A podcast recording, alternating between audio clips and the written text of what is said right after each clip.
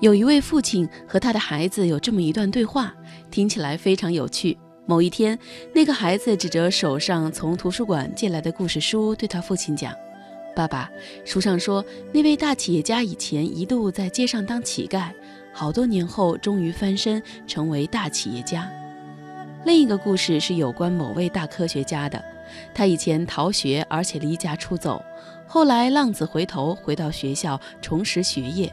最后成为了了不起的科学家，还有一位年轻的严重酗酒的艺术家，后来成为千古留名的大画家。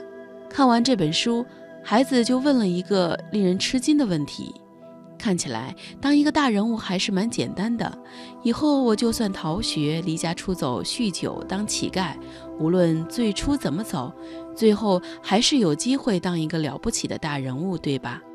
换作是你。你会怎么来回答这个问题？是不是很难回答呢？那么这位父亲他是怎么回答的？今晚我推荐我们一起来听一听。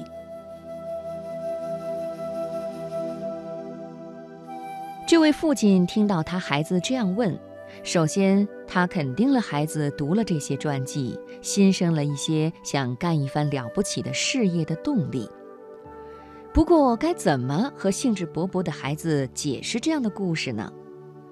那些故事都太夸张了，那些故事只是特例，还是直接告诉孩子他的逻辑不对呢？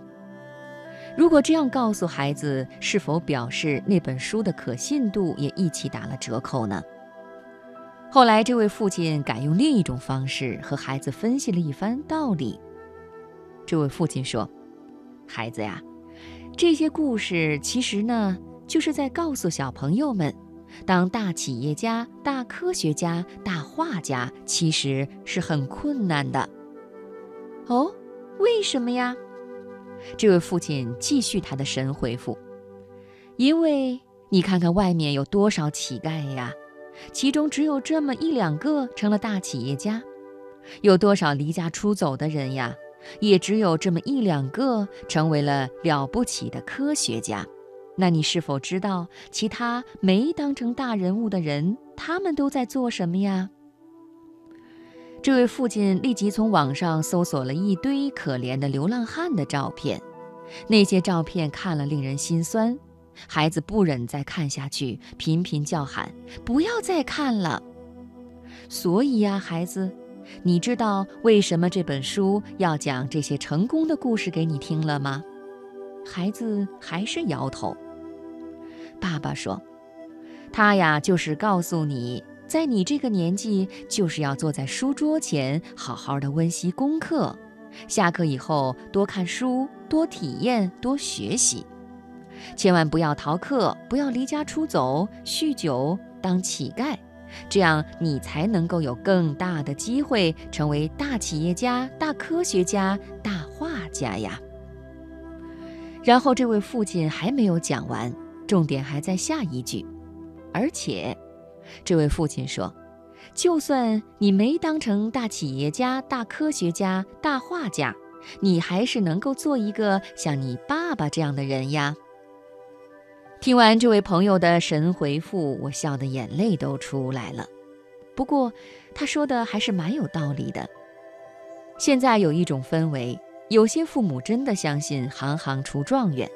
在多元教育下，竟然非常放任自己的孩子，孩子想选什么、要学什么都可以，甚至考试不必复习，作业不想写，由父母出面向老师求情。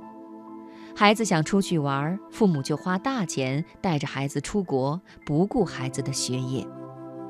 这些父母心里一定在想。行行出状元，这都到什么时代了？干嘛一定要限制孩子呢？